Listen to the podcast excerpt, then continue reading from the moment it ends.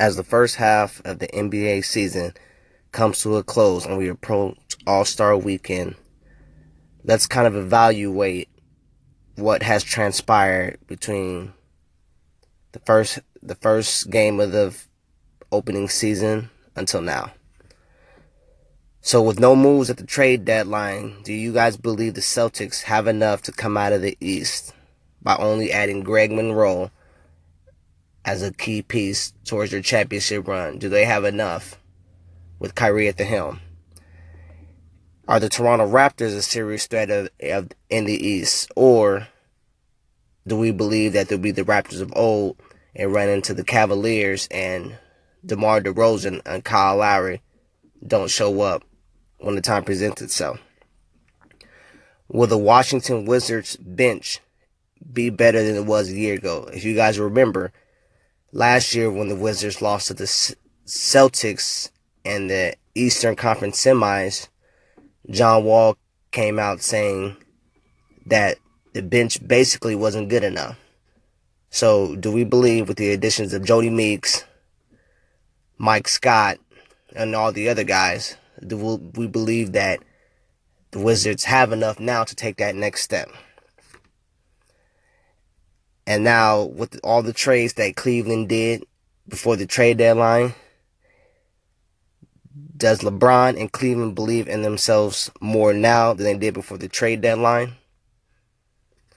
And when I say do they believe themselves, I don't mean coming out the East, because obviously that's very likely. I mean, do they have a legitimate shot to take down whomever may come out of the West, whether it be Golden State or whomever?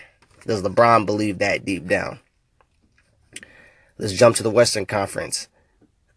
How many of you guys believe Houston has a legitimate chance with James Harden now paired with Chris Paul and all the other guys, all the other additions, Gerald Greens, the PJ Tuckers, the Luc Mbah a Moutes, Clint Capela playing better, Eric Gordon still being the sixth man of the year, Ryan Anderson shooting the ball well. Do they have a legitimate shot? All I know is what happened last year to Houston, to San Antonio, with James Harden basically not showing up in game six of the Western Conference Finals. I'm sorry, I'm sorry, not the Western Conference Finals, the Western Conference Semifinals, basically not showing up. I don't believe that happens this year because he's alongside another superstar, in my opinion even though he's aging, and Chris Paul, I believe they don't go down to whomever without a fight. Now, Minnesota, with the additions of Butler, Taj Gibson, Jeff Teague, Jamal Crawford coming off the bench to pair with Anthony Towns and Wiggins, do we believe that Minnesota is ready now or are they still a year or two away?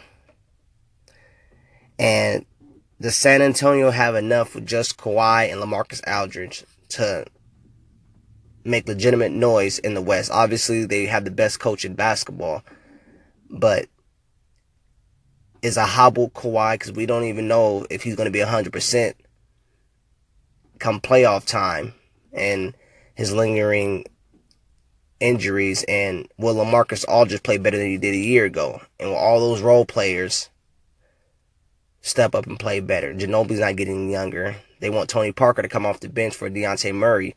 So, do they believe that they have enough, not just to take down the Warriors, to get past OKC, Minnesota, Houston? Time will tell. And will OKC be able to gel when it counts, or is it going to be me, me, my turn, your turn, come playoff time? Or will we see the same team that took down the the champs in the Oracle a few weeks back.